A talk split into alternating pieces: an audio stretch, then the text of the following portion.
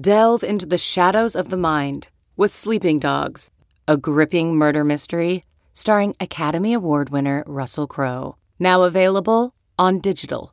Crowe portrays an ex homicide detective unraveling a brutal murder he can't recall. Uncovering secrets from his past, he learns a chilling truth. It's best to let sleeping dogs lie. Visit sleepingdogsmovie.com slash Wondery to watch Sleeping Dogs, now on digital. That's sleepingdogsmovie.com slash Wondery. CarMax is putting peace of mind back in car shopping by putting you in the driver's seat to find a ride that's right for you. Because at CarMax, we believe you shouldn't just settle for a car. You should love your car. That's why every car we sell is CarMax certified quality so you can be sure with upfront pricing that's the same for every customer. So don't settle. Find love at first drive and start shopping now at CarMax.com. CarMax, the way car buying should be. Hello and welcome to the Yahoo Sports Fantasy Podcast. Liz Loza is off today. I think she's getting her star on the Hollywood Walk of Fame. You know, the usual business. I mean, that's what it's like in the life of a superstar. But I'm Matt Harmon driving the ship today, and my co pilot is none other than Dalton Del Don. Dalton, how are you doing on what has been a historic day on Twitter with Stephen A. Smith's wonderful gaffe uh, previewing the Chargers Chiefs game that will have happened by the time most of you listen to this? Yeah, it's pretty amazing. I see the Chargers also tweeted out that LaDainian Tomlinson and Dan Fouts have been officially ruled out as well. So just amazing. But hopefully, I don't make a Stephen A. Smith type gaffe in this uh, podcast. But nice talking to you, Matt. It's been a while since we've potted together. So I uh, hope your fantasy season's gone well. And we'll try to come up with some uh, some strategy here for the all important Week 15. Yeah, no doubt. There are a lot of really intriguing matchups. Uh, yeah, hopefully we get all the players right, and if you don't, of course, you can uh, you can talk to us on Twitter about it. And if you don't know what we're talking about, like I don't know what to tell you, then you're really not paying attention to the sports world. But maybe you'll also just have a life, which is also a, a, a good quality to have. But yeah, let's jump right into some coffee talk, Dalton. Coffee talk. All right. So first up is James Conner. He did not practice on Wednesday. He's still questionable for the Steelers game on Sunday. They play the late afternoon game at home against the Patriots. You know, we see these guys play each other all the time. We know how these games go. Uh, Dalton, if you have James Conner right now and he's still questionable heading into Sunday, we we we just let's hypothetically say we don't get any clarity on the situation. What's your plan of attack? What are you going to do with this? I'm treating Conner as if he's just not playing. Um, I'm actually a Le'Veon Bell owner. I should say was a Le'Veon Bell owner because those teams are not currently in the playoffs. but um, yeah, I mean could it be a high ankle sprain? I don't know. I'm just kind of treating this as he's not playing, and I ranked Jaylen Samuels as my RB ten this week at sixteen dollars. He's certainly a target in our DFS game. I just feel like they're going to dump it off to him a ton if he does play. But I don't know. Maybe um, I, it does. It's definitely frustrating. It's the afternoon games, but maybe I'm being pessimistic here. Do you have a different outlook on, on Conner? No, I don't think he plays either. That would be my guess as we stand here, you know, Thursday morning. Um, I I, yeah, again, I don't think he's going to play. I think this backfield will still be split. You know, Stevan Ridley had about 25% of the carries last week. They both split red zone opportunities two to two. Um, so, you know, this isn't a surefire, like, Jaylen Samuels is going to be a feature back because, you know, oh, by the way, like he was not a feature back in college. He was a guy that played a lot of different positions, moved around the formation. I mean, I, I think he's still the favorite to lead the team in touches, um, even though it is a hashtag revenge game for Stevan Ridley, we should note. Uh, and of course, after right, the, yeah, after the Brandon Bolden fiasco of last week, like who is, yeah. who is bold enough to, to doubt the power of revenge? But yeah, I, I think I'm with you on Samuel that he's a guy that you can certainly play even if you're not expecting a major ceiling. And I definitely do not think that Conner uh, plays in this game. So you better have a, a, backup in case. And it's worth noting that there are two Saturday games uh, this this week, which is a nice little treat for the NFL to throw us. So uh, be paying attention to that. Do you think tenth is too aggressive for Samuels? If he say obviously Conner's Conner has to be uh, inactive, but do you think an RB one? I mean, I, I, hear you in the split, and I, I, love the Ridley, and he'll probably be the goal line guy. I love the revenge factor that you noted, but I just feel like this game is going to be a, a, ton of dump offs to Samuels. Oh, yeah. So, you know, a really high, high, scoring game, both real fast paced. team. like the Patriots are number one uh, situation neutral, and, and, Steelers also top ten. So that's what what I kind of see for Samuels. I'm getting questions on Twitter. People like, am I really going to start him over A and week, you know, over player B in week 15? And I'm like like, yeah, I mean, I think if he's in that situation, um, given the reception, especially in PPR, I mean, do you think that's too aggressive to treat Samuels as an RB1? Uh, I think it's a little aggressive, but I, I see totally where you're coming from. You know, it's a 52 point total. Uh, these teams are pretty evenly matched right now. You know, the Steelers desperately got to get a win here. They, you know, they're in danger of losing their division. They're in danger of losing a playoff spot altogether. Uh, so this is this should be a really high scoring game back and forth. You know, we'll talk about some other players later on that I really like from this contest as well.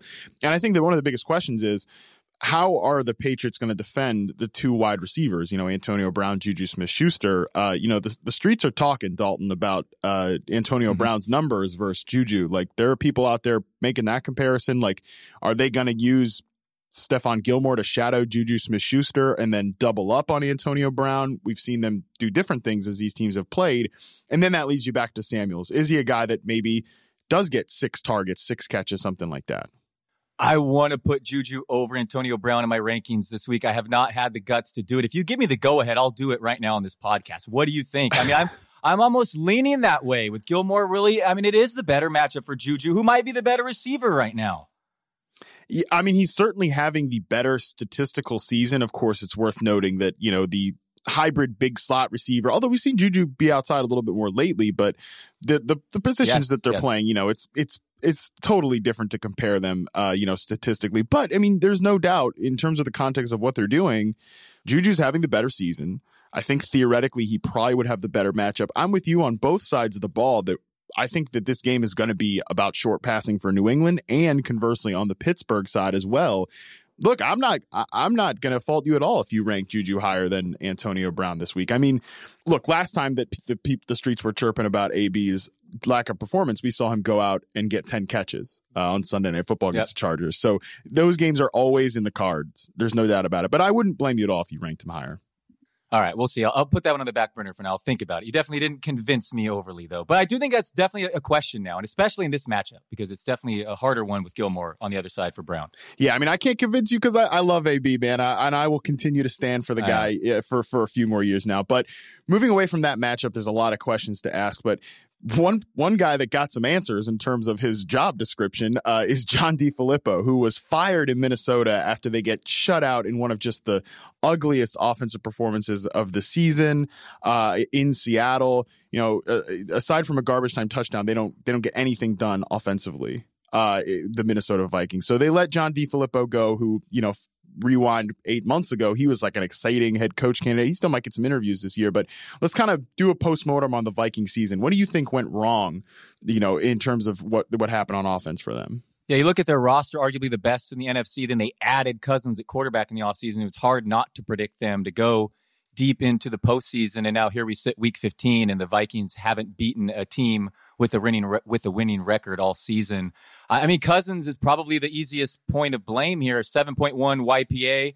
Today's environment, what's the league average? 7.5. And with those two elite wide receivers to throw to, we could blame some injuries in the backfield and offensive line, but I think Cousins has just really hurt the the fantasy fantasy uh, players aren't aren't too too hurt here as right. far as the receivers though. And I will I will say I got the Diggs versus Thielen debate wrong. I went on record saying Diggs and, and Thielen obviously having a historically great great season. So those fantasy owners aren't complaining there, and obviously the Dalvin Cook injury, nothing you could do about that really. Yeah, I mean the Diggs, Diggs versus Thielen thing, it's kind of started to even out a little bit more as the season went on. Obviously, Thielen really started heavily. I was with you though, you know, 100% Diggs over Thielen, and I think he's a better player, but that's a different discussion. But I mean, looking back on this season, to me, can I give you this argument, and you can tell me whether you buy into this or not, whether you're buying or selling? I think this roster is just way too top heavy on offense. They have, beyond Diggs and Thielen, who, as you mentioned, are yeah. elite players. Who else are you scared of on this team? I mean, Kyle Rudolph's averaging under 10 yards a catch. Mm-hmm. Yeah. Their offensive line is a total train wreck. Uh, and, you know, Dalvin Cook has been, he's a threat in the pass game. He's a threat as a runner. They haven't really been able to establish a run game. And he's also obviously been hurt for most of the year. So I think that's been the biggest issue. I think they were just kind of a touch overrated on offense to begin with. Um, those are all fair points. I don't know. Maybe you're not a big Lord Aldrich fan. Um, no, Robinson, sorry, I, I don't know. Laquon, Laquon Treadwell obviously didn't develop. So those are hey, those are those are definitely um, all fair points. But it is, and I don't know about about the coaching, but uh, it has definitely just been been a disaster for Minnesota there. And um, I don't know where they move forward here. Where I don't know where do you treat uh, where, where's Kirk Cousins going to be in your you know fantasy QBs next year?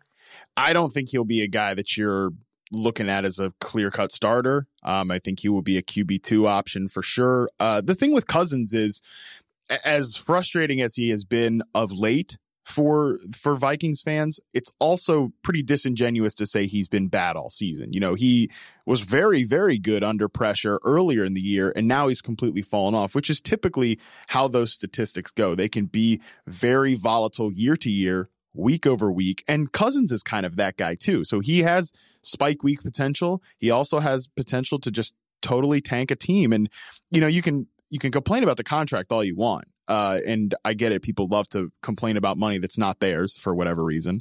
Uh, but this is what you do. Like a guy, I would, if the, I think if the Vikings had the chance, they would make the same decision 10 times out of 10 because they needed a starting quarterback. It's not like Case Keenum would have brought them to the promised land again. So it is what it is. I think we see uh, Cousins be exactly that, you know, a volatile year, week to week guy next, next season.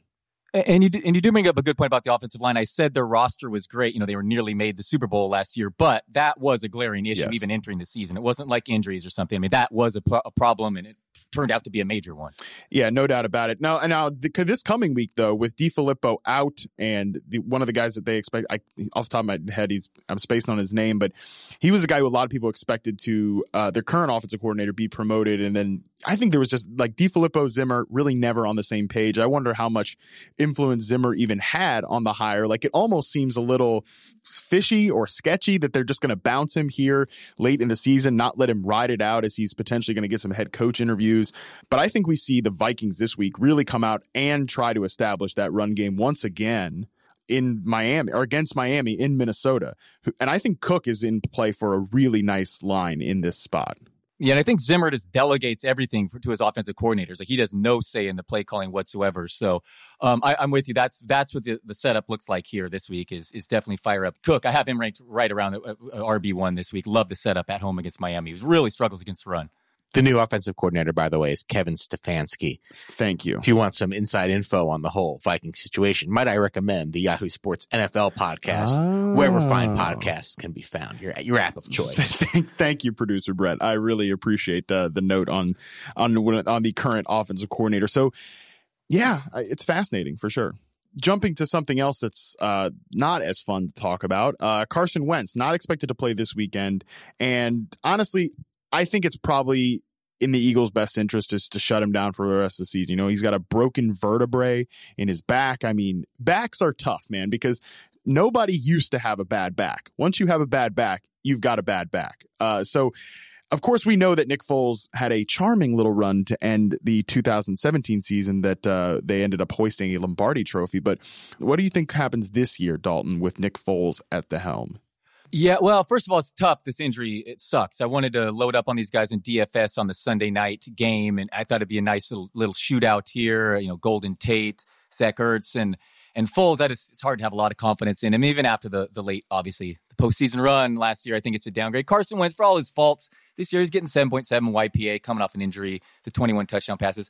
So yeah, I downgraded all of them, and I think it is an issue. And I could see the Rams coming off just really back to back horrible performances back home, and this one getting ugly in a dominant performance. Um, I don't know. Do you have any more confidence than I do in in in Nick Foles? No, I don't. And you know, downgrading these skill position guys. I mean, other than Ertz and Adams to a degree, although last week was really tough who are we really counting on in this Eagles offense? You know, Tate, his usage has uh, yeah. been all over the place. Jeffery has been pretty uninspiring for most yeah. of, of the last couple of months. I was going to say Jeffery would have to take to lead, but Tate, I kind of like the sleeper just because the Rams haven't been getting beat in, in the slot. But yeah, he hasn't really been doing much even when he was targeted early on in Philly.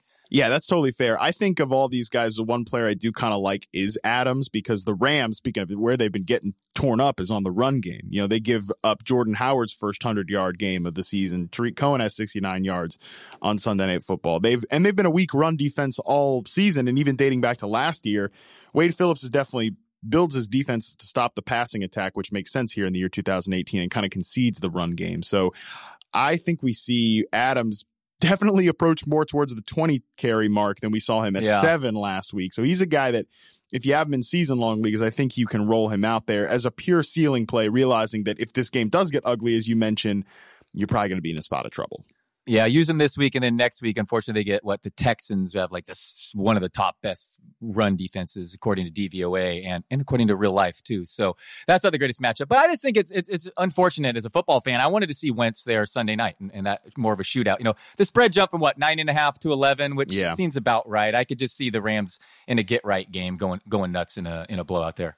I, I totally agree with you. Um, I, I think Wentz by and large played pretty well coming off his torn ACL. So again, I hope they just shut him down for the rest of the year. We see him again in 2019. But let's jump into those Rams that you just mentioned because while we have trusted that offense, you know, without a doubt for most of this season and their fellow NFC contenders, the New Orleans Saints, both teams looked you know, unimpressive Sunday, uh, especially on the Rams case. The Saints kind of picked it up in the second half, but let's kind of break down those those guys real quick. You know, the Rams remaining games, they've got Philly this week in LA, then they're at Arizona, both pretty good matchups for fantasy. The Saints, they have at Carolina, then they go to Pittsburgh. I think both of those games could easily be shootouts. So if you've got Gurley, Kamara, Brees, Thomas, I know you're starting them, but are you worried about these guys going forward? Have you kind of lowered their ceiling projections uh, as the as the season winds down? Yeah, again, Goff was just so bad those last couple of games. Funny to listen to him talk about how it's tougher to throw a football outdoors and in not perfect conditions. Uh, you know, no born kidding. in California yeah. and then went to Cal Bears, you know, into college stuff. But um, but he is back home now in those good conditions. So I again, I, I ranked him aggressively. Only one small concern is that the Eagles won't put up as many points on the board. So, but um, I, I think this is again just a get right game. Fire up Gurley. Obviously, he's going to probably go crazy. And, and I do still like Josh Reynolds. I know he's disappointed with Kupp out, but I still like Reynolds. The Rams, I think the Rams are going to be fine. The Saints, I'm curious about this game in particular on Monday night. We used, um, per, my, my partner and I used the Panthers plus five and a half in the super contest. But, uh, Matt, I know you're, you're a Panthers fan. I believe, correct me if I'm wrong, is Cam Newton's shoulder toast, man? I mean, that's obvious, the obvious concern in that game. And I'll, I'll get to the Saints side, but first, I'm curious your opinion there. Yeah. I mean, yeah, you say fan. It's a, what I like to call a complicated relationship. And the last five weeks have proven why, in fact, that is a very complicated relationship. Just as I'm willing to try to open up my heart to them again, they slash it out. Uh, and yeah, I think it's a big concern with Cam Newton's shoulder. I mean, the team can kind of try to, you know, yada yada it all you want. But I think if they lose this week, then they do start to think about shutting him down. Cause I mean, it'll be toast for Ron Rivera. I think if he loses eight games here or six games in a row and then is in danger of losing the last two, I mean, if he loses out, I think that's it for Rivera. I think it might be it for Rivera anyways, because David Tepper, you know, is a hedge fund guy. He's very into analytics, making decisions based on provable data that's stable. And, you know, this is one of the most old school franchises in the NFL. So I think we might see Hurney, Rivera, all those guys get cleaned out this year. And it's a big question with Cam Newton shoulder. I don't think it's toast. I think he has started to evolve his game beyond just being a big vertical thrower and threatening the sideline. And they've obviously got him good players within the infrastructure of the offense Christian McCaffrey, Curtis Samuel, DJ Moore, who can make plays over the middle of the field with space. So, but it's definitely an issue, and I don't want to. I don't want to under talk it. I mean, they're definitely risking a lot by having him out there behind a defunct offensive line as well. So, I don't think you can just talk over it, but to say toast, I think it might be just a touch too far. But what the hell do I know? I, I'm not a doctor. Right. I know that he has not been attempting it downfield as much, but I treated him as he's he's going to bounce back in this matchup here. I think I have him as my QB six. I love. I ranked uh, Curtis Samuel and DJ Moore aggressively. Those guys have looked fantastic. What home runs the Panthers have hit with their skill position players of McCaffrey and those two wideouts. But this team is five and one at home. I think they bounce back, cover the spread there, and mm. I'll turn this back to the Saints. What I'm saying is, I I, the, uh, I think the Panthers put up points. It's a 52 over under, I believe, which will require the Saints to maybe play a little bit more passing than they have been. I know Brees is a home road splits, but he goes from you know inner circle Hall of Famer, best ever, to still really really good on the road. And Tre'Quan Smith's been the guy who's been burning me in the rankings, just killing me. I, have had him aggressive, and people have even been asking me on Twitter. I'm like, I get that it's boom or bust, but here's why I have him, and it's been mostly busts with him. So um, give me your opinion on him. I, have had to kind of calm down with him because the targets just haven't been there. But uh, I love the idea of him taking over the wide two, wide receiver two spot there. And um, that one week when he had the 13 targets, 10 catches, running the whole entire route tree, and then it's just been nothing since. Yeah, I mean, it's as risky and as thin of a play uh, as you could possibly have. Now, of course, if you're playing like a large field GPP tournament like our Yahoo DFS tournament that's a million dollars this this week, I mean, that's certainly something that you can think about because you're going to stand out with that type of play. And there's verifiable reason to want to do it, and that's just how much the Panthers have getting, been getting smoked by wide receivers yeah. over the last four weeks. They've allowed the third most yards, tied for the third most touchdowns. I mean, this is a team that has real issues back there. Although on that note, one thing to consider is that this team has especially been getting wrecked by slot receivers. Um, Jarvis Landry really kind of got, I mean, he had 100 yards a week before, but had his most explosive game by far last week uh, as an interior player against Carolina. So, my question is obviously, I think Tre'Quan's more of a perimeter guy. Do we see Michael Thomas line up inside a lot this game?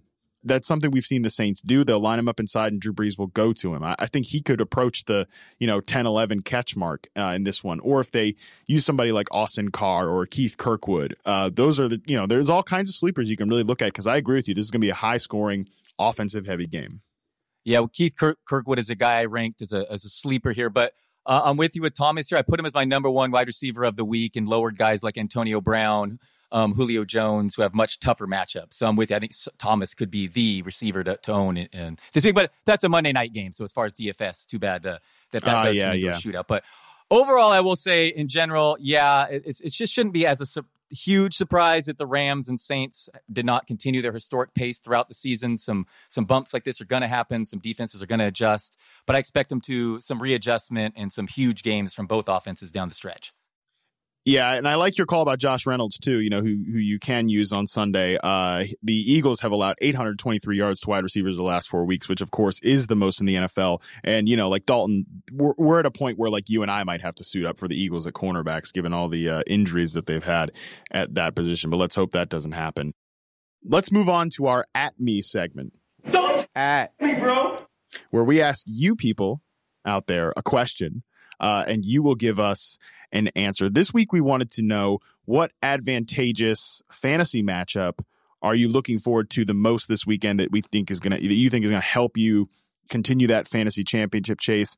We got a lot of interesting answers, but one that really st- stood out to me, uh, the first one we'll talk about here, came in from at DGLs17. I, I hate like I hate a- a- like Twitter handles. That's why I put them in there for you. I know, dude. It's so bad. It's, I'm really bad at it. Anyways, so they truly add us with a spicy take here.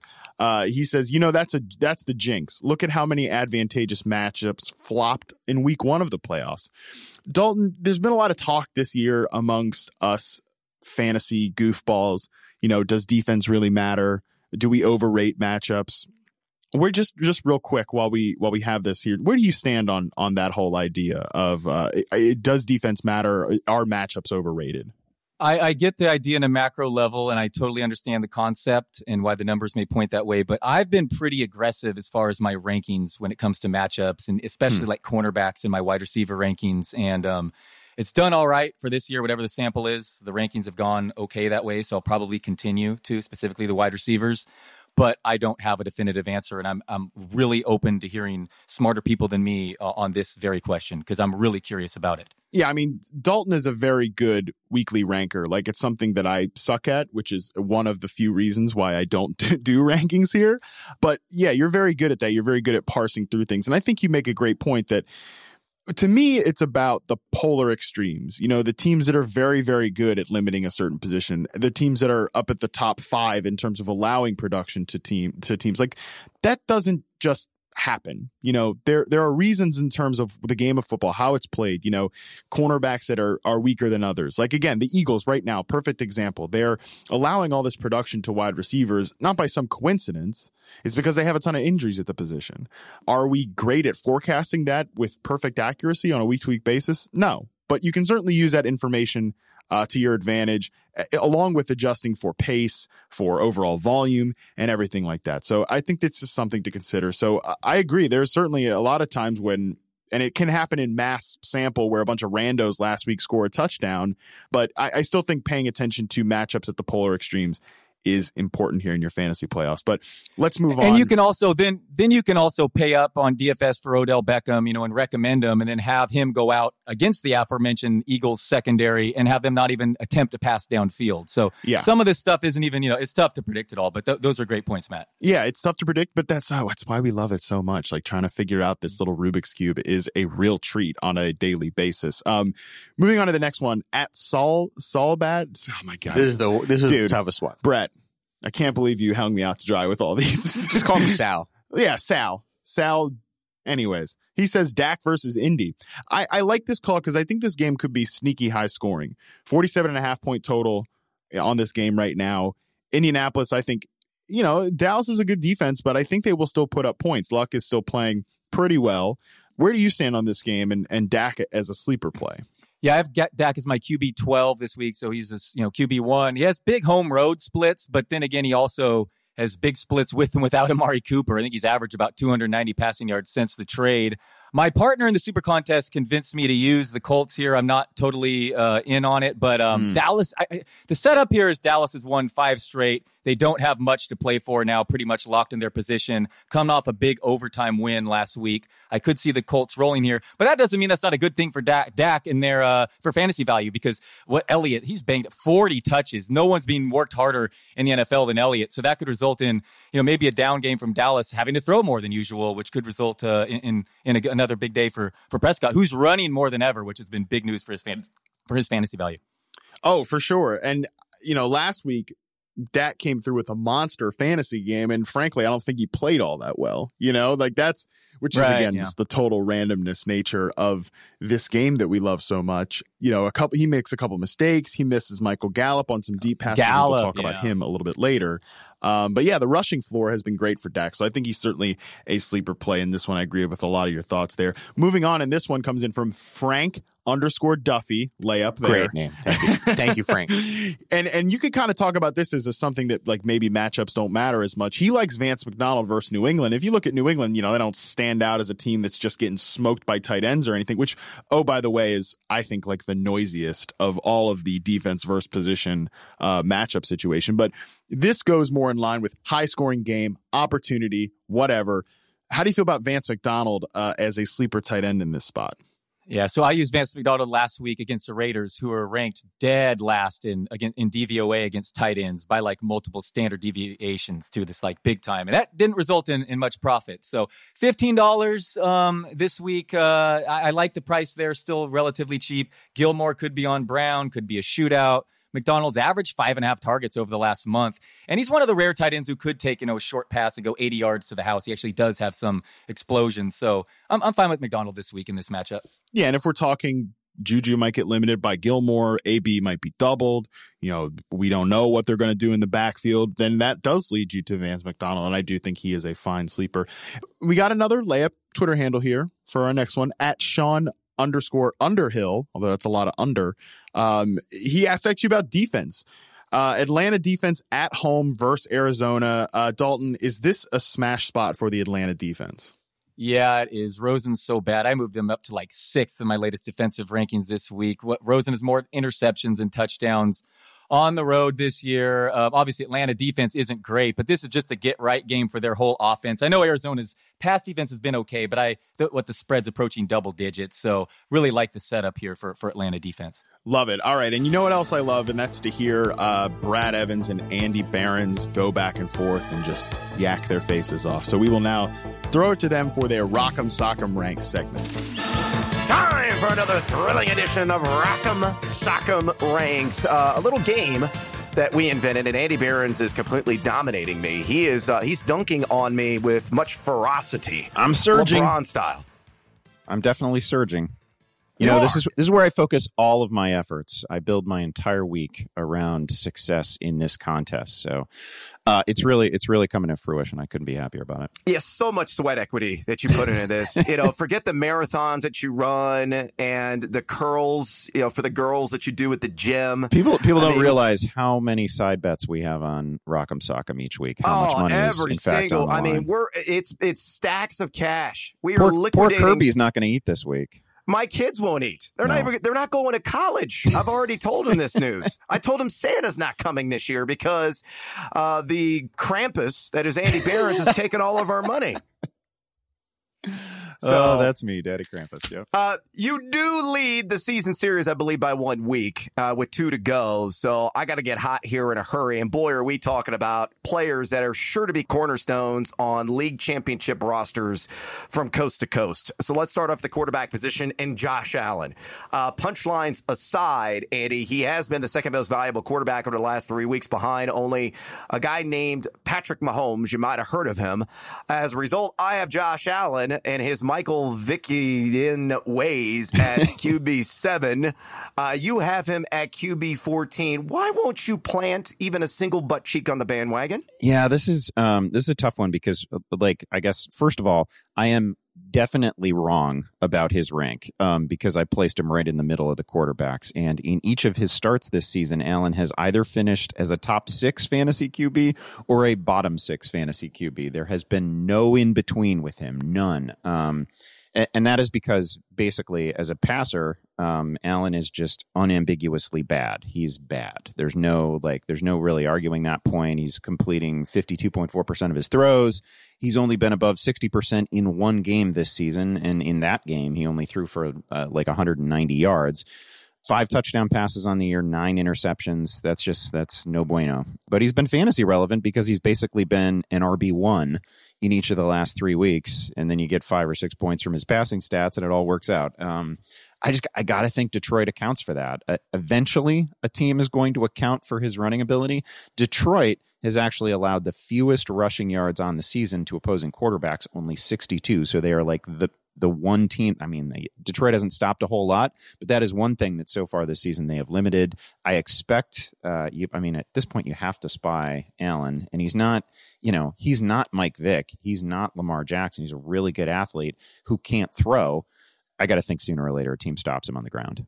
Yeah, I mean, it's a possibility. Now, the Lions, to be fair, they haven't exactly faced a murderer's row runner, so they did a really good job against Cam Newton, limiting him just two rushing yards back in week 11. But I think that was the game that Cam got dinged up, if I remember correctly. Uh, Russell Wilson only ran for 15. Trubisky went for 18 and a touch. You can't stop Josh Allen.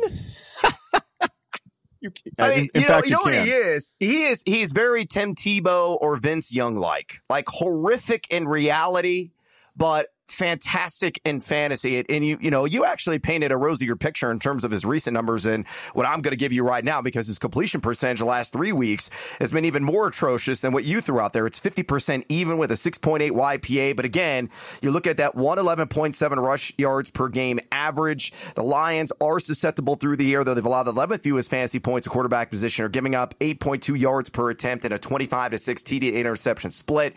200 passing one passing touchdown, 75 to 80 rushing, potential rushing touchdown. That gets you inside the top 10. That's why I have him at QB7 and why you are skittish and still have him in that middle ground. Well, again, the one thing we know for sure is that he's either going to finish as like QB three or QB twenty nine. You know, like he just Yeah. doesn't. He for sure does not finish as QB fourteen. I am definitely And- wrong and- here. oh, not even QB seven either. So I mean, yeah, I think we're both uh, either overselling him or underselling it, depending upon what perspective uh, you side with in this debate. Let's move on to another toe to toe here in regards to Mark Ingram. I have him at RB twenty two. You are at RB sixteen. I am assuming.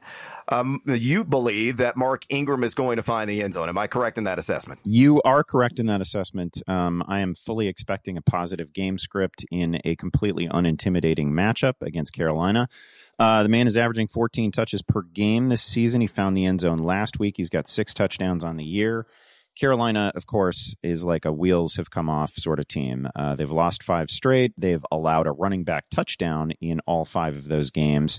And then, I mean, New Orleans is still kind of a Death Star offense. They average 34.4 points per game. The team is ninth in the NFL in rushing. I just think this is a. Uh, I don't want to say. Well, I'm going to say it. I I think it's a layup that he that he finds the end zone in this one. I think both Ingram and Kamara score. Uh, I've got my head in the sand on this one, man. I I don't uh, hear no evil, see no evil when it comes to Mark Ingram. Yeah, will he score? Who knows? Who the hell knows if he's going to find the end zone? I, I, think you make a strong case.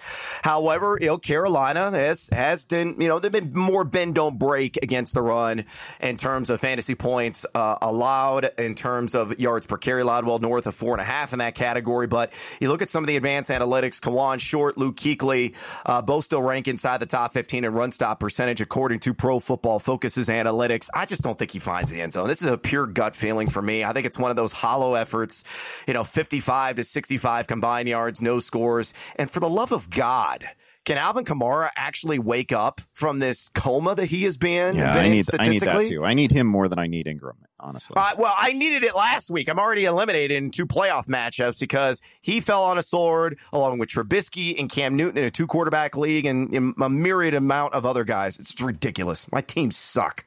I'm not bitter about it at all. All right, moving on. Uh, Dede Westbrook, because surely this is going to be the key cog that's going to propel you to your fantasy title game. Uh, I'm at wide receiver 25. You are the lowest wide receiver three on the board at wide receiver 36 in a 12 team setting. I love Dede this week. Uh, tell me why you are not enamored with a Jacksonville Jaguar. I'm gonna I'm gonna assume it's because of the uniform that he's wearing.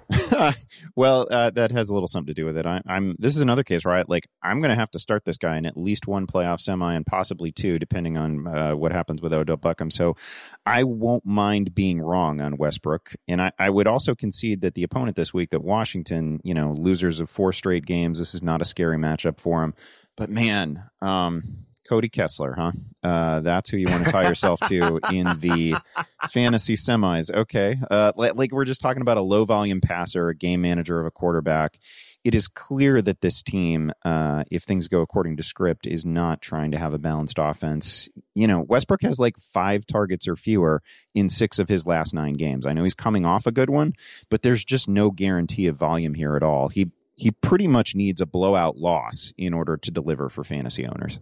Well, here's where uh, I'm going to be right, and you're going to be tickled that I am correct uh, in this projection. Um, it, it is a friendly defense, and you know you look at Washington on the season; they've allowed the third most fantasy points to, uh, to the wide receiver position. They've given up 18 touchdowns, 11 75 plus yard performances, and Westbrook almost exclusively lines up in the slot. About 83 percent of the time, he's going to draw Fabian Moreau in coverage, who's given up a 108.3 passer rating, 1.19 yards per snap and a 65.5 catch percentage. So off a 10 target game, yes, it's Cody Kessler, but really, I mean, it's a parallel move between him and Blake Bortles. True. Uh, he did convert that for seven catches, 88 yards, and a touchdown. I think he can almost duplicate that level of production. Uh, so I'm, I'm almost underselling him. I have him underranked at wide receiver 25, but I think the ceiling is identical to what he posted in the box score last week. So we're going to agree to disagree. And I know that you're praying and hoping that I am correct. I do hope you're right. Yes, absolutely.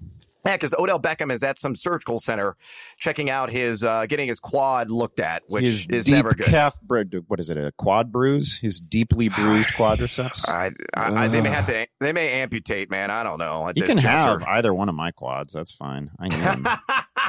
we should just go, just fly out to New York, uh, bring your massage oils and, and work out that kink. Get him out there on the field, wrap that sucker up. I'm willing, man, whatever it takes. All right, uh, that is a wrap on this edition of Rock'em Sock'em Ranks. Uh, stick around next week and find out who comes out on top. Back to you. And thanks so much, fellas. Now we are going to talk Dalton right now about one of the coolest things going on at Yahoo at the end of the season here, week 15. We have got a great million dollar DFS contest happening this weekend. Week 15 in the NFL. It's the million dollar baller competition.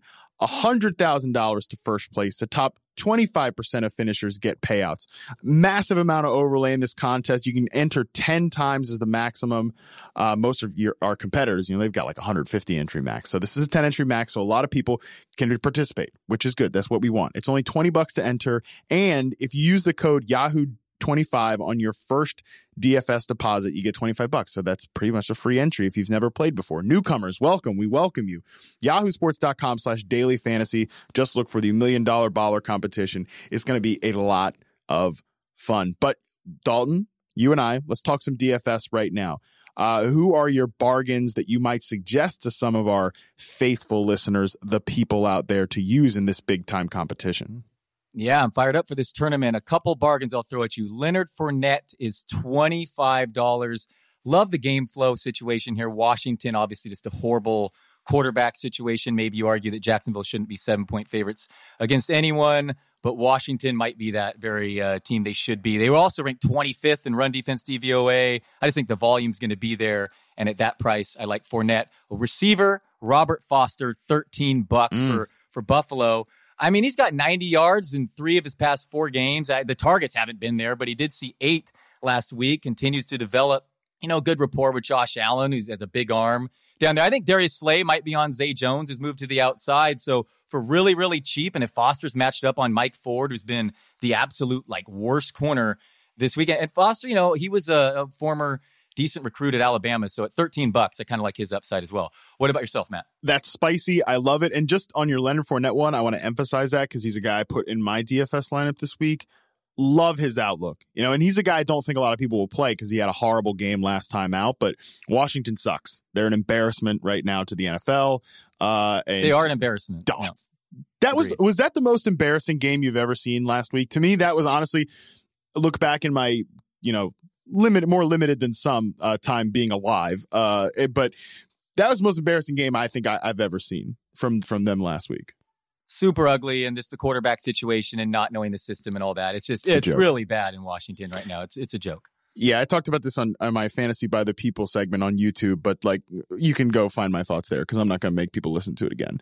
Uh, anyways, uh, so my bargains, Julian Edelman, who I mentioned earlier, I really love his outlook in in this spot. You know, in what should be a really high scoring game. And if you look at how the New England Patriots have attacked the Pittsburgh Steelers over their long history together, over the last uh, since 2013, I should say.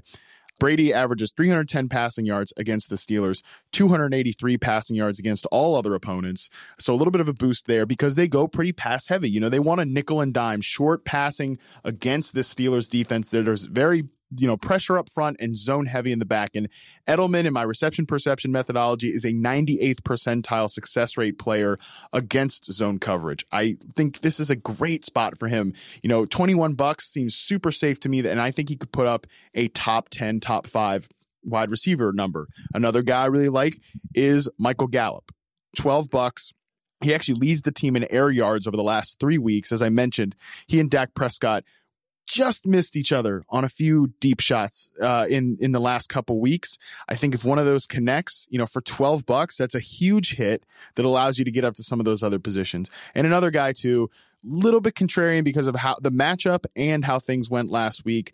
Chris frickin' Godwin, man, 10 targets, one catch. Give me a break. 16 bucks. I think in a large field tournament like our million dollar baller competition, you throw him out there you hope for a little bit of contrarian action, and you get him at low ownership. So those are three guys I really like as bargains. Dalton, how about fades? Uh, who are you uh, not all that interested in playing this week? I do have thoughts on your bargains. Oh, actually. okay. Um, we can um, talk. Edelman for sure. Um, Joe Haden, made me on Josh Gordon. They're susceptible to the to the slot there. So I love that play. The other two interesting you bring up just because of the matchups you talked about. Gallup, the Colts have just been totally shutting down outside wide receivers. So if you want to go with the matchups, they they would hate that. But at twelve dollars and how wide open he's been, um, you know those missed bombs. I really like the flyer there. And Godwin, man, not only did he have the ten targets last week and the one catch, he led the NFL in air, in air yards. Oh, just God. burned me. I had him in every, in every DFS thing. Man, he just killed me. But that's not a great matchup either against Baltimore. But I love the player Godwin. I'm still a buyer in his future. Um, guys, I would fade this week. Julio Jones, twenty nine dollars. Um, Patrick Peterson should shadow him. I don't love the game flow as we. I mean, I just expect Atlanta to be playing with the lead and not have to pass a lot in the second half. Um, guys like Juju and T.Y. Hilton, assuming he's healthy, I'm a little worried about his health now, are both cheaper, and I have them ranked higher regardless of price. One other quick fade in that same game, David Johnson, twenty five dollars. Um, again, the reverse game script, I just don't like it set up there for Arizona. And DJ may be enticing because everyone knows the Falcons, you basically scheme to allow those running backs to catch catch balls. But David Johnson finished with negative 13 air yards. Want to talk about air Oh yards. my Negative God. 13 air yards last week. Last week. I mean, so I don't know if he can take advantage of the scheming the Falcons do. And at that price, um, I'm saying price is Fournette. So uh, those are the two fades in the same game: Julio and David Johnson for me. What about yourself, Matt? yeah, let's like no player needs a reset button more than David Johnson. Like, let's just get us to 2019 here so we can move on, get back to some reality, hopefully some new usage. Uh, totally agree with that call. You know, by the way, the Falcons are not allowing the most catches to running backs in the NFL this year, which they've done for this would be the fourth straight year. It's actually the Colts. So Ezekiel Elliott, who's Nice. uh, top five in uh, catches per game at the running back position, which is shocking considering his previous usage. He's somebody that definitely has a nice floor this week uh, against that team. But guys that I'm fading this week, you know, to me, it's like this. This might be a little bit more out there, but it's like the cheaper quarterbacks. You know, I know a lot of people are very excited about Josh Allen at 26 bucks, Dak Prescott at $29. We've talked about that. Brad and Andy talked about Josh Allen, who, by the way, has like no floor, man. I mean, he could he could totally bang you in a big spot here. Uh, Lamar Jackson, I, I love Lamar Jackson, but at twenty five bucks, I'm I'm want I really want to pay up at quarterback this week. I want to use Tom Brady for thirty bucks in a game where I expect him to smash. I want to think about Russ Wilson at thirty four dollars against this pretty rough San Francisco defense. I want to think about Jared Goff in a bounce back spot at home against the Philadelphia Eagles. There's a lot of way I want a lot of ways I want to go at the quarterback position. So uh, it's usually I'm I'm trending towards those higher end players, and that means I'm going to pay down like for a Gallup, a Godwin, whatever, to get access to some of those top level quarterbacks. So to me, in this big, you know, again, large field DFS contest here, I think I'm going to pay up at the quarterback position and fade some of these bargains that I think could really, you know, guy again, guys like Jackson and Allen like them a lot, love what I've seen, but they could really they have like no floor and they could really screw you here. Yeah, totally um, hear your point, but I'm going the opposite on this. Oh, I use right. Josh Allen actually. I use Josh Allen in our optimal DFS lineup to post it. I, I like paying down at the position. It's what I usually do every week. Maybe you're right, especially in this tournament. Maybe do something different. But give me Nick Mullens for 22 bucks and go ugly and stuff in there, stuff Gurley, and I want Gurley in there this week. He's just going to go ape after the last couple games. Saquon Barkley. I'm stuffing the big backs in there, Fournette, and, and I'm just going super super ugly. Nick Mullens at 22 dollars. I lo- I'm going there. So, but what do I know, Matt? Mullens Mania. It's back. It's back. I love it. He's he's been he's been crushing the last two weeks. So I mean, I can't really blame you uh, for that one. Speaking of your 49ers, I want to talk about just real quick. It's off script here, but uh, Jeff Wilson is a player. Fourteen dollars. Where do you stand on Jeff Wilson this week? Lovely touch, Brett. But to me, he's a guy that I don't know. He's a great bargain. Don't know that I really want to play him in this type of DFS contest where, again, you're shooting for the moon here. I think he's got a great floor, but I don't know about his ceiling. Where do you stand on Wilson in this backfield, which has been unbelievably productive and certainly is a great play in season long? So unfortunately, it's one of only two afternoon slate games, and Matt Breida is returned to practice, or at least on a limited basis, Mhm. or with some chatter of it, or whatever. He might return. So the problem is we won't know, and he, who knows? Maybe he might aggravate that injury in pregame warmups like he did. So if I knew that Wilson was going to be the man, love him at that price, and I'd rank him as a top 15 RB in that matchup. But as is, I think both need to be avoided unless you have both. But in a DFS tourney. Uh, I guess maybe because that might, you know what, that might keep Wilson's ownership lower, the, the Mm. threat of Breida. So maybe throw him in, in in there for that, you know, for the big tourney like that. You know, Dalton, I didn't know how I felt about this week 15 slate, uh, but didn't know if I really liked it or not. But after talking to you on this podcast, I'm kind of fired up about it. There's a lot of really. I think it's solved. Yeah, there's a lot of really I think we solved intriguing it, yeah. games, a lot of really intriguing matchups, storylines, whatever. I am fired up now. So thank you for inspiring me, bringing the joy of football back into my life beyond just trolling Stephen A on Twitter. Uh, but you know, that's going to do it for the podcast. So uh, follow us on Twitter and make sure you can submit your questions to at Yahoo Fantasy. Dalton Del Don is at Dalton Del Don, one of the few people who does not have an underscore uh, on this damn fantasy team. I unfortunately do as Matt Harmon underscore BYB. Uh, Liz will be back on Sunday, provided she doesn't get stuck, uh, you know, in the cement, putting her uh, star on the Hall of Fame there or the Walk of Fame in Hollywood. Uh, but yeah, until then, we're out.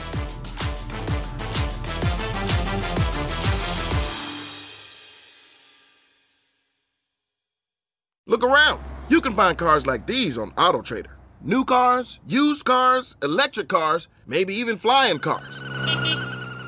Okay, no flying cars, but as soon as they get invented, they'll be on AutoTrader. Just you wait. AutoTrader.